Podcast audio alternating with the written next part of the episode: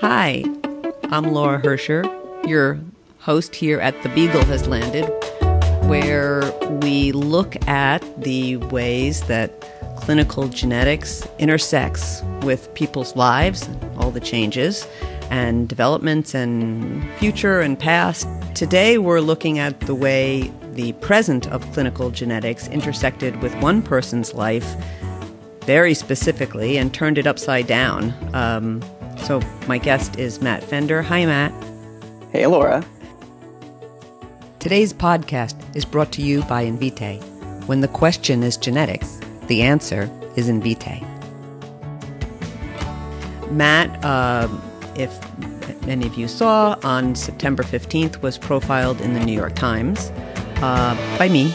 Um, so, so full disclosure, he and I have talked many times before about um, direct to consumer testing and how it turned his life upside down. Yeah, I think so. Uh, first of all, thank you so much for the work that you put into telling my story in the Times. I, I don't think we've actually talked on the phone since then.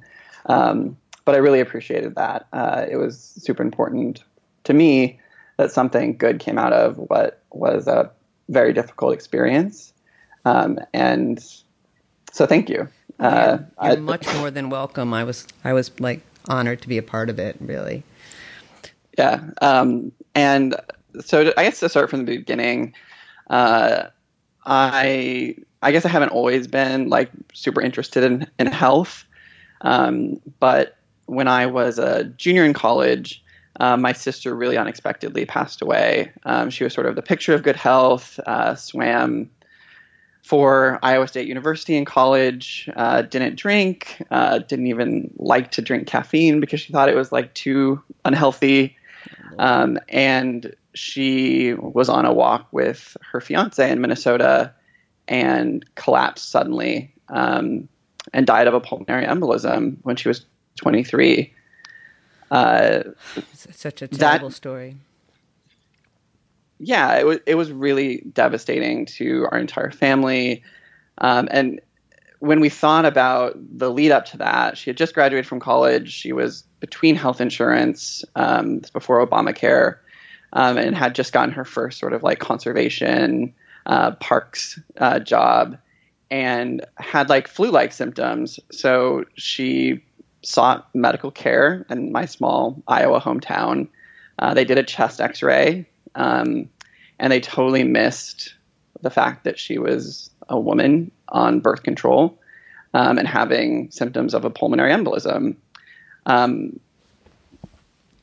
I guess for us, like we think that most people uh, who have a pulmonary embolism like would be in bed, unable to move, and perhaps because she was so healthy, um, all of the symptoms were not screaming like hospitalization, pulmonary embolism, etc. Well, and she was so young and so fit. Right. Um, I think, unfortunately, it's you know it's not what you it's not what you it doesn't cross your mind, right? Like it's just so right. wrong. Like that just doesn't happen. Exactly. Except that it did happen. Exactly. Right. And so I don't know, like on some level that started for me uh, a feeling that like the medical system isn't infallible, that they miss things, um, and that I would need to be more proactive um, in my own health uh, because I didn't want the unexpected but the preventable to happen to me. So it was like, must have been like around 10 years later that you were living in San Francisco and you decided to do the 23andMe. Is that about right? About 10 years? Uh, it would be about six years. Six yeah, years, okay. so that, uh, my sister died in 2007, um, and I did 23andMe in 2013. Mm-hmm.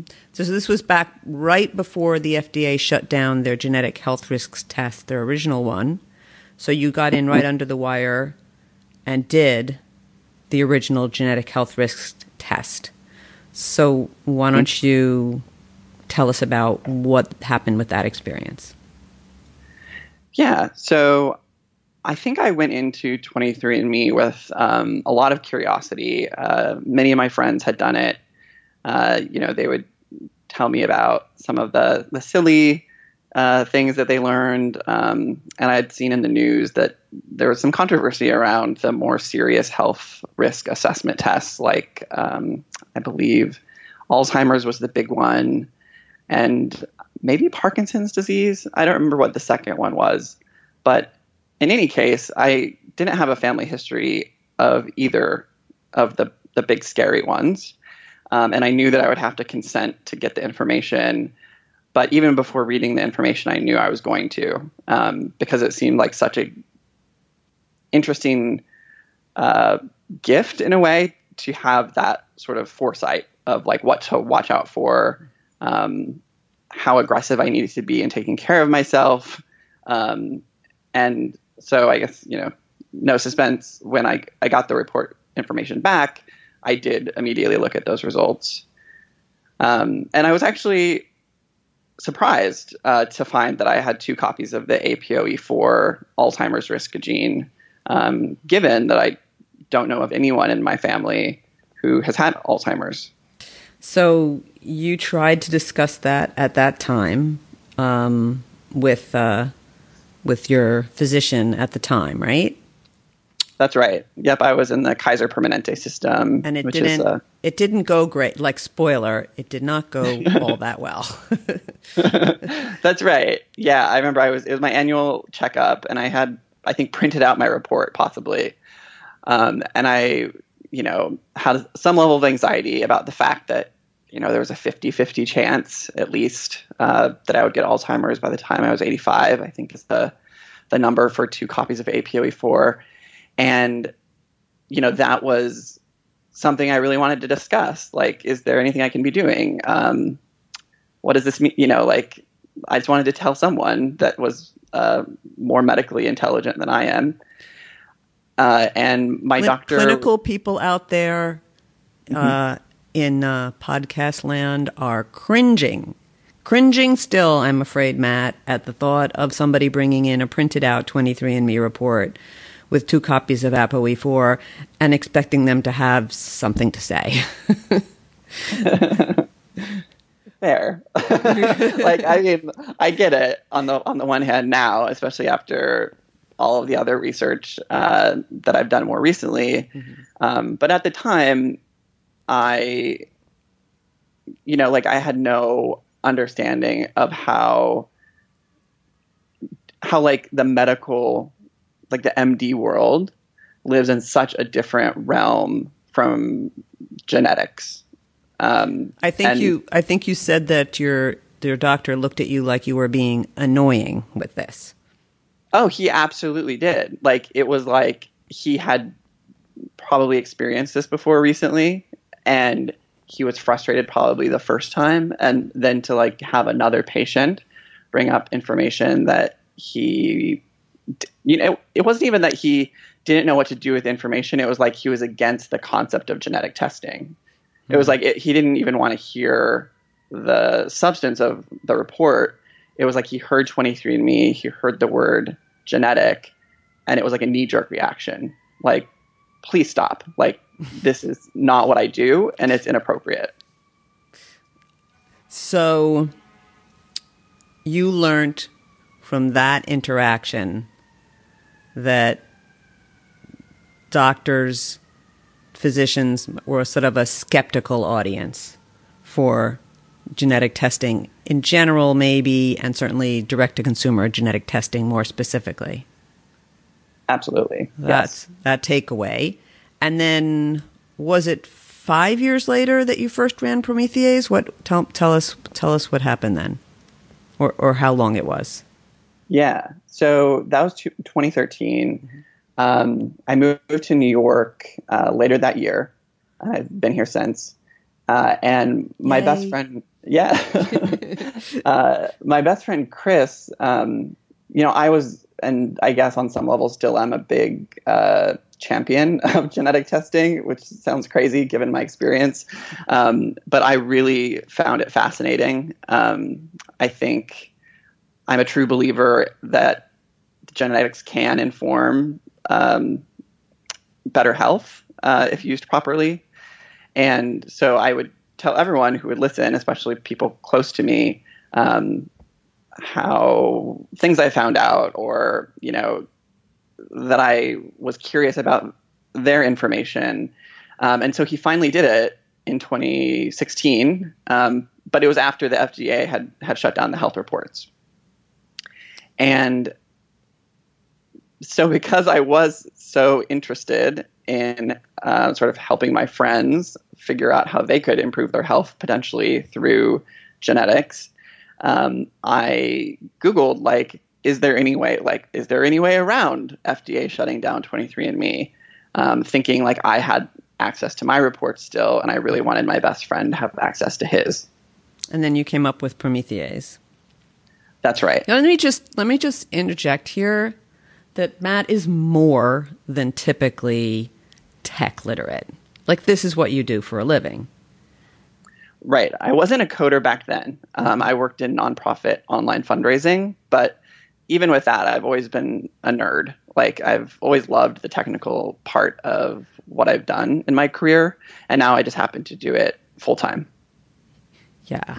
Well, sort of you, you've you've you've found your community of of nerds here. This is what this is. Uh, we warmly embraced by the the genetic counseling crowd. So so you you and your friend let's let's leave him out of it for now, just for not to out your friend in any way on sure. on, on the podcast, but um, uh, you put your own since he was doing it, you put your own data through Promethease mm-hmm. in 2016. All right. Yes, that's right. 2016, and you found. I actually think this is interesting. You found that time that there was something that might be related to aneurysm. That's right, uh, to the embolism. Um, and that was that there's this um, Marburg variant um, related to, um, among other things, uh, carotid stenosis, stroke, and blood clotting. Um, it seems to be super rare. Um, the study was in Germany, and I'm quite German. Uh, and I happen to have like two copies of the mutant variation, like I the the non-standard variation. So it was right at the very top because the frequency that Promethease puts with every single SNP was zero percent. Like you should not have like two copies of this of this. Um, and and I thought, wow, like this is really why I did genetic testing in the first place because I wanted to solve the mystery of why my otherwise super healthy sister um, suddenly died um, when other people on birth control pill, you know, don't. So this is this is the part of the story where the genetic testing really worked for you in many ways. You were curious about something, you found something that seems to be related, and you took it to a physician who gave you a thoughtful response to it. Is that is that a fair assessment? That's right. Yeah, I went to my GP, um, who's the same physician that I later went to with the second report, which we'll get to. Um, and he was like, "This isn't something I do, um, but I'm happy to provide a referral to you uh, to a hematologist um, who who may be able to help you better understand if this is important, uh, how worried you should be, and uh, do any comp- confirmatory testing that you would want. So, importantly, when you go to the hematologist, you're walking in the door with a Promethease result, but also with some pretty striking family history. That's right. Yes. Um, I think there would have been more skepticism if I had gone in just like saying, oh, I have this 0% mutation that's related to all these bad things. Mm-hmm. Um, help me. Uh, but my sister had the blood clot. And then uh, I think around that time, or maybe the year prior, my dad had been diagnosed with um, blood clots. They had not reached his lungs, I don't believe, um, but he's been on a blood thinner ever since. So and so the the doctor gave you some general advice on avoiding blood clots. That's right. He he basically said there's a handful of genetic variants that cause issues with um, women who are pregnant. Um, with people who are, you know, sedentary on airplanes, like, and the one that you have, from what I can tell, is like on the more mild side of that. Like, you probably are at an increased risk, but it's not something that merits taking a blood thinner or doing anything extraordinary. Um, yeah. Yeah. So, okay.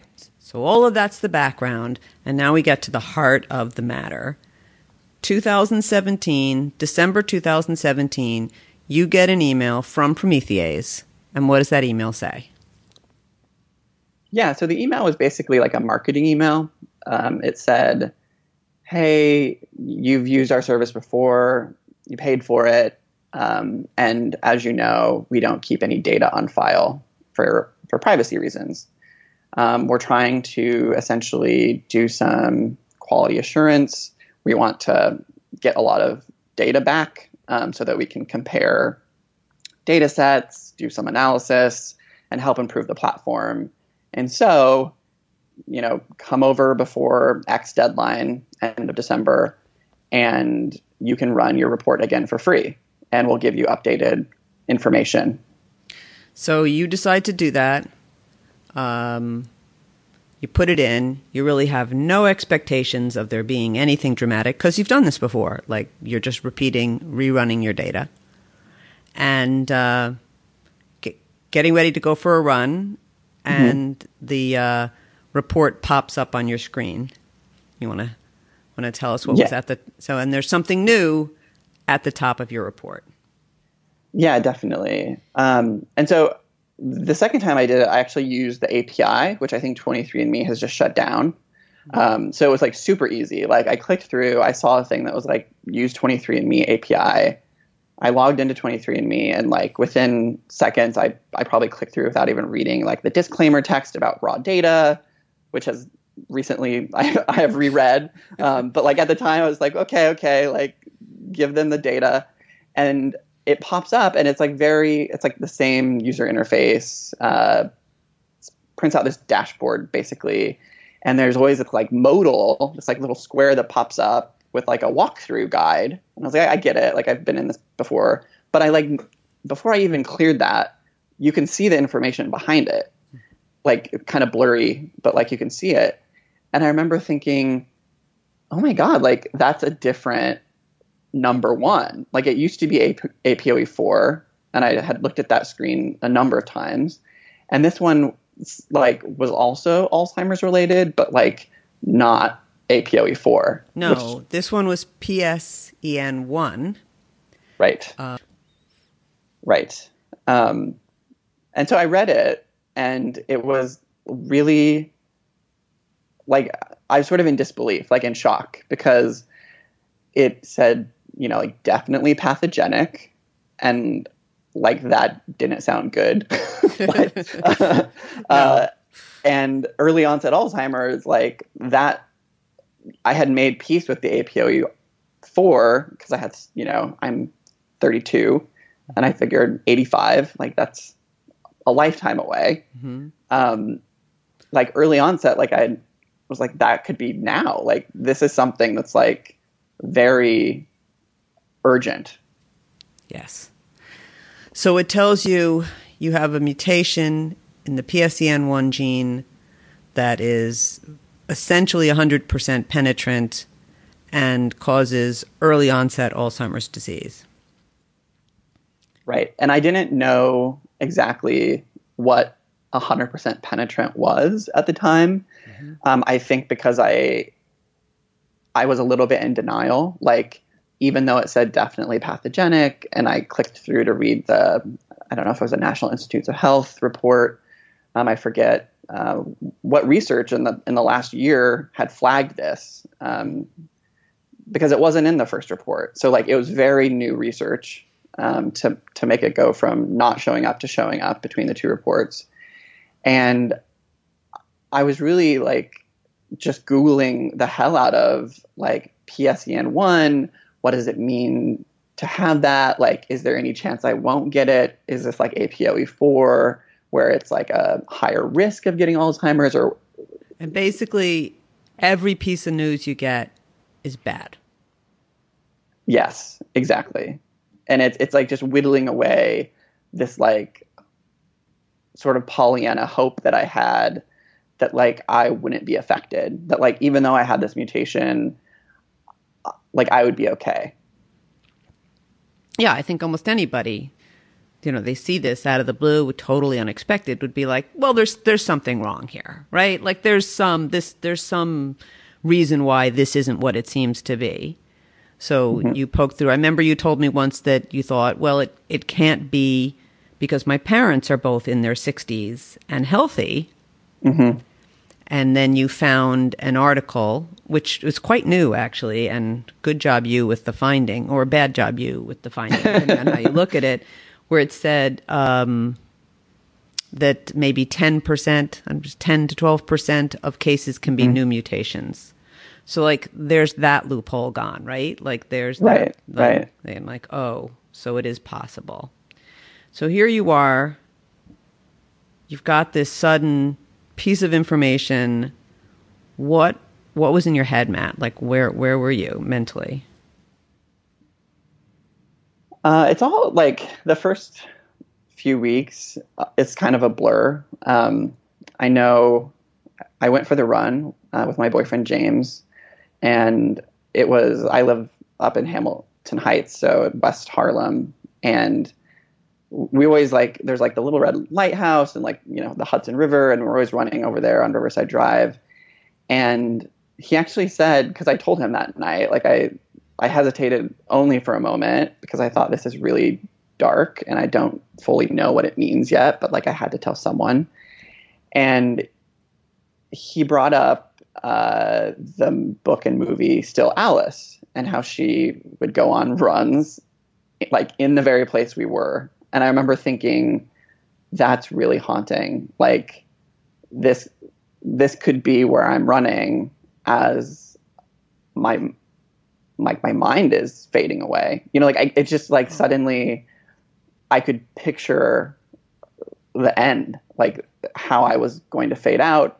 Um, the wheels started turning immediately around, you know, maybe this is why I have a hard time like focusing on certain things or you know that one time last week where I forgot X, Y, or Z. Like everything started to become evidence that this was correct and that this was like the the thing that like I had always been worried about. Um, yeah, like yeah. like I, I yeah, unbelievable. So it just sounds like a um, like a you know um, like something just sucks you down in. De- definitely. Um, and just to keep the story part going fairly quickly like pretty much right off the bat you saw an ad for ancestry. Mm-hmm and so this is the part where I say he's very tech savvy. Went and checked through Promethease, discovered that Ancestry data also checks the same PSEN1 SNP. Spent, and there's like a special they're running, Christmas special. So he orders Ancestry think he can use that double that data to double check and kind of mm-hmm. a quick and dirty and inexpensive way to double check his results. And that was like the next day, right? That you ordered the test? Yeah, I don't remember exactly when. I think it was within a few days. Um, because as you said, the the Promethease and SNPedia, they they have tags for like which testing version, which testing kit version for each of the companies includes that SNP. Um, and so I, I, knew that like Ancestry was on, you know, whatever version two, um, and it, it would test it. So I, so I ordered it. So now while we're waiting for the Ancestry data to show up, you go back to your doctor, the same doctor. You go back to your doctor that you dealt with with the who sent you to the hematologist, and so, Matt, you shared with me the email you sent to him, and you were mm-hmm. very apologetic. You were like, I'm sorry. I know this is like half baked and all that, but, um, and it was like so sweet, actually. Here you are, spiraling. I totally justified in being like, help, I need help immediately. And then you're like, like, sorry to bother you. Um, I just found this out and like, uh, maybe. And anyway, so he, um, responded, um, I felt sympathetically, but at the same time with sort of an aura of frustration. Like, it's not that it's half baked, but it's like, what are we going to do? Um, right. And gave you the name of a, a geneticist, was it at that point at, at NYU? I'm not going to name any names. Yeah, but, uh, exactly. Uh, I guess I just already did. But he gave you the name of somebody at NYU, and you called them. And what and what message did you get there? Yeah, so I think they um, they said that he primarily saw pediatric patients, and if not that, then you had to be over 50 and symptomatic. Um, and maybe there was even an exception, like if you had a family history. But essentially, it was sort of like, this guy's busy. Who are you? let me like, well, I mean, so just busy, but let me say that you know we sort of cr- create criteria for who we see in clinics because the clinics are like there aren't enough geneticists and there aren't enough genetic counselors particularly aren't mm-hmm. enough genetic counselors and so you create sort of cr- criteria that make sense and it's not that having a direct to consumer result isn't something we would all recognize as an emergency but it's not on the form right mm-hmm. it's like right. oh, we're thinking okay do you have a family history do you have symptoms etc um, there's no spot on the form where it's like did you get a report that tells you this with some degree of vali- like likely validity? Um, so then Matt used the um, you, you tracked down the NSGC um, find a genetic counselor tool. I think let's give them a plug. Yeah, um, totally. I, I googled like genetic counselors in my area or something like that. Yeah, and through a chain of events, made your way to Jill Goldman at Columbia, who specializes in neurogenetics, and uh, sent her an email. And I'll let you let you take it. Um, what what did you get back from Jill? So this was all still prior to Christmas, right? That's right. Yeah, um, yeah. So I actually saw um, a genetic counselor on the list who had who had went to Iowa State, which is my my school. Um, and I and I reached out to her because I was like, oh, like I'm like not looking necessarily to like pay out of pocket for an appointment.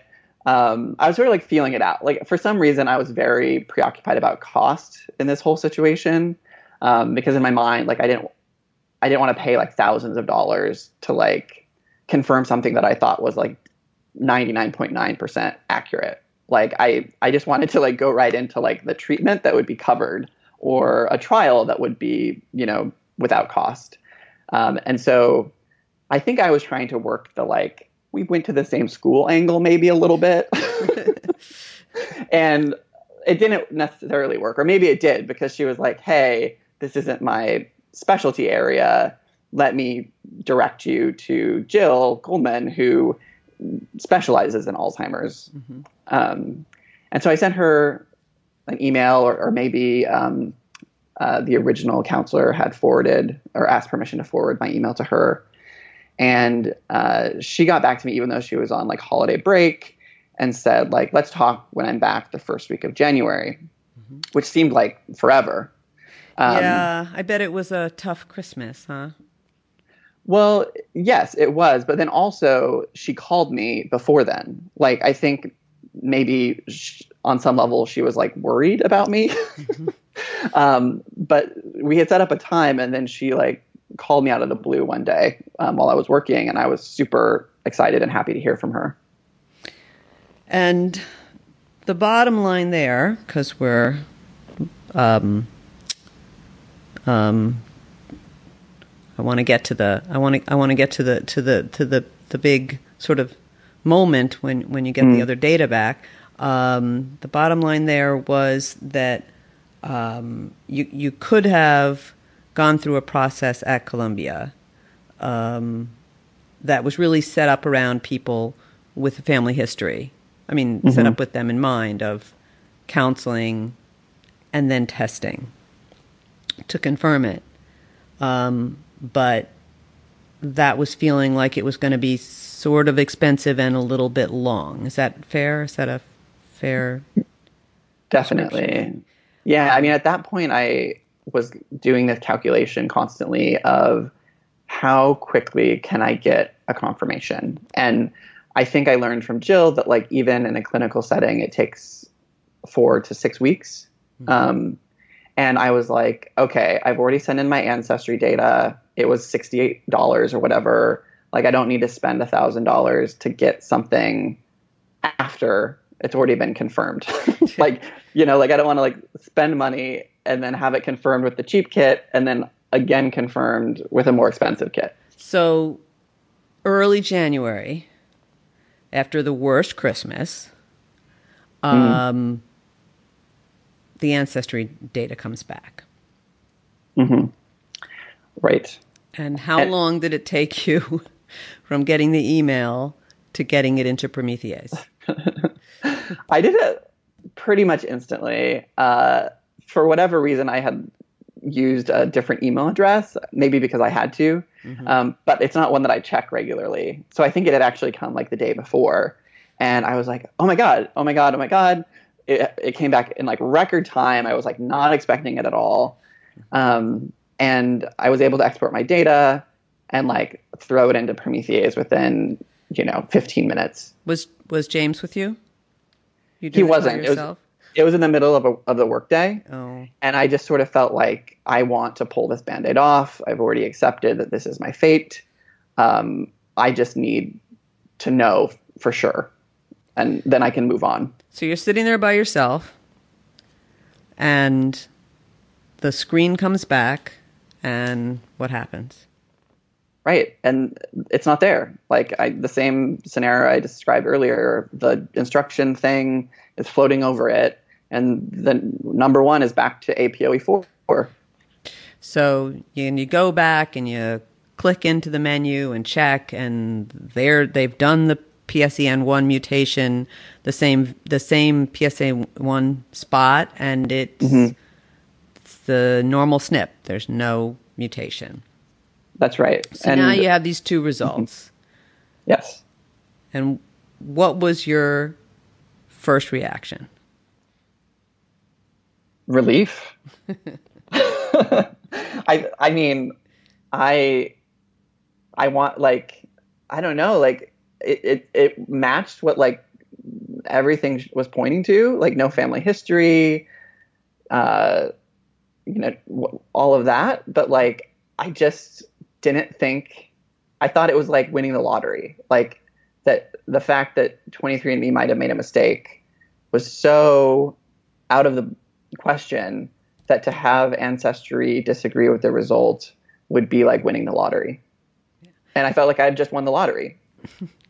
I'm um I'm betraying my age and my position because you're saying this, and I'm like thinking to myself, I'm so glad you hadn't told your parents, your poor mm. parents. Mm, right.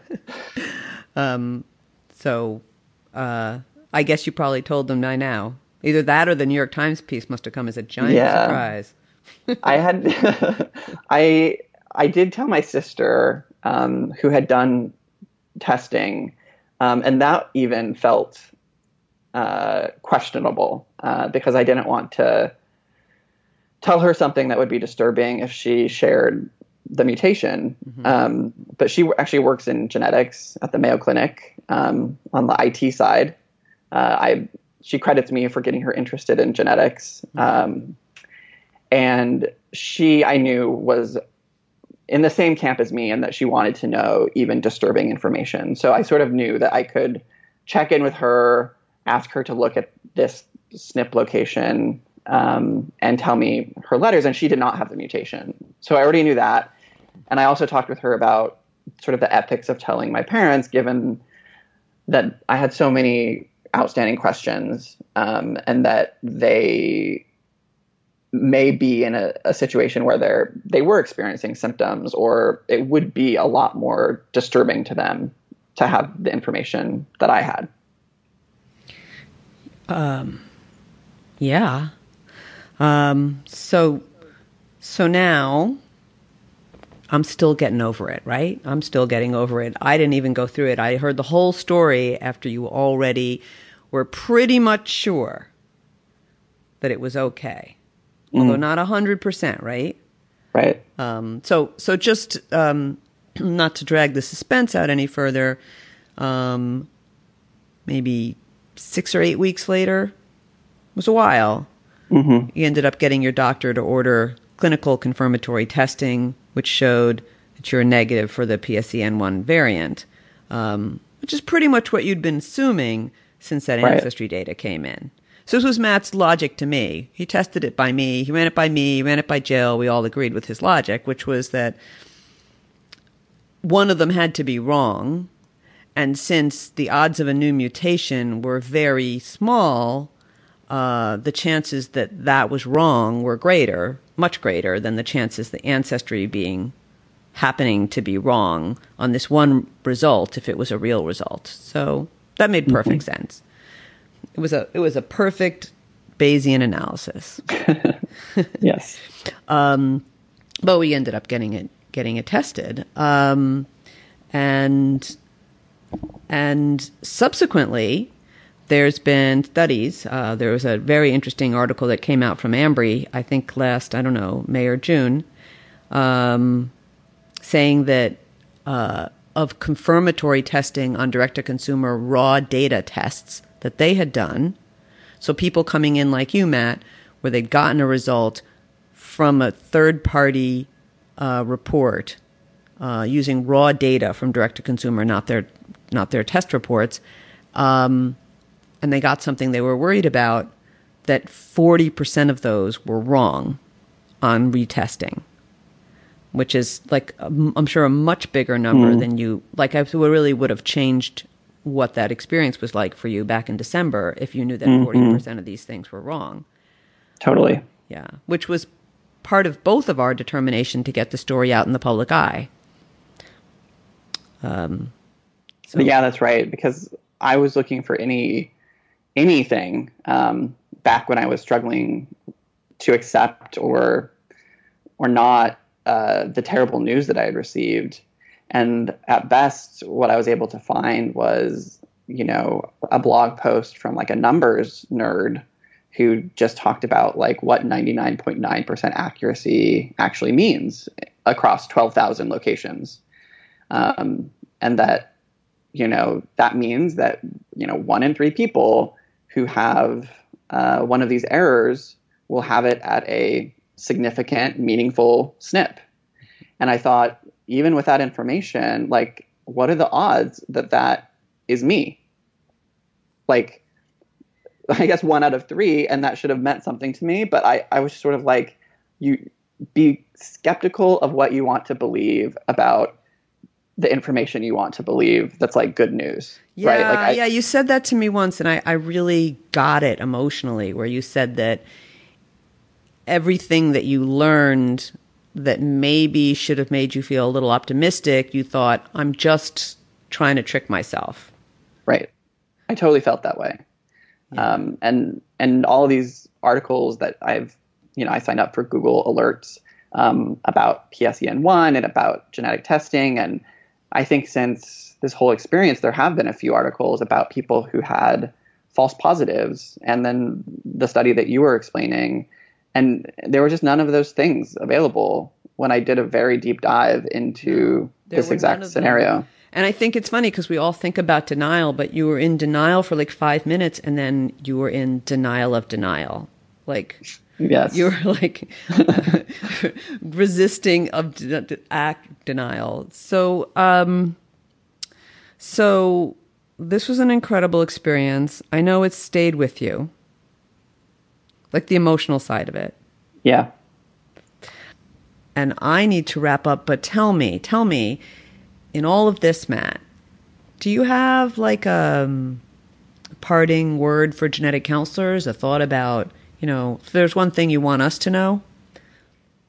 Hmm. Uh, I think in uh, maybe I'll share two things, and you can edit out the one that that you like least. The curiosity that led me to export my raw data and do Promethease is the same curiosity and sort of like faith in direct to consumer testing that really prevented me from waiting for a confirmation test before going into the entire emotional reaction and experience that I had.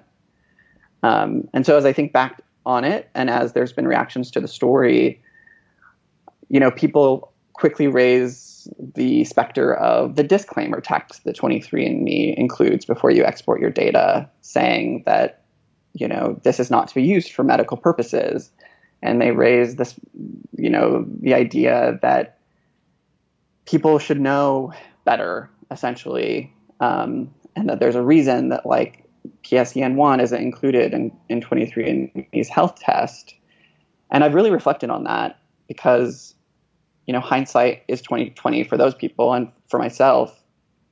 But I then think about all the ways that the companies are marketing their product and how it's in their best interest to be seen as a super reliable, super accurate source of genetic information.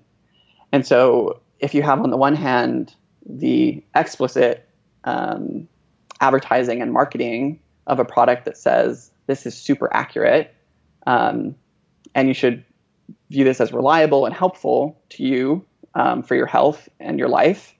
And then on the other hand, you have small text at the moment when you've already decided to export your DNA um, that says, oh, by the way, like not all of our information is that accurate.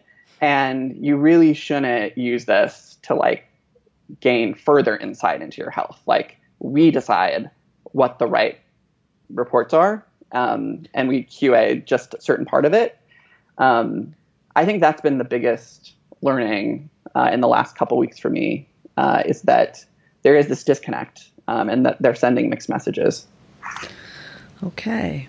Well, Matt, thank you for everything, including being on the show today. And thank you so much for your dedication to getting this story out there. Um, I know how much you cared about not seeing this happen to other people, and um, it's really touching to me. It really is. Thank you.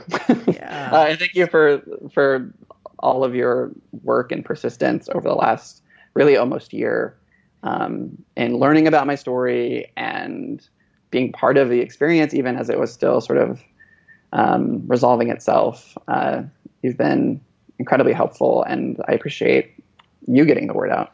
Yeah, it's, it's been quite an experience. That's all for today. Please, uh, if you're interested, go to beaglelanded.com and subscribe to get notices in your inbox about future podcasts. Uh, follow me on Twitter, all that blah, blah, blah. Um, and thank you, Matt. Yeah, thank you, Laura. It's been a pleasure talking to you. Today's podcast is brought to you by Invitae. When the question is genetics, the answer is Invitae.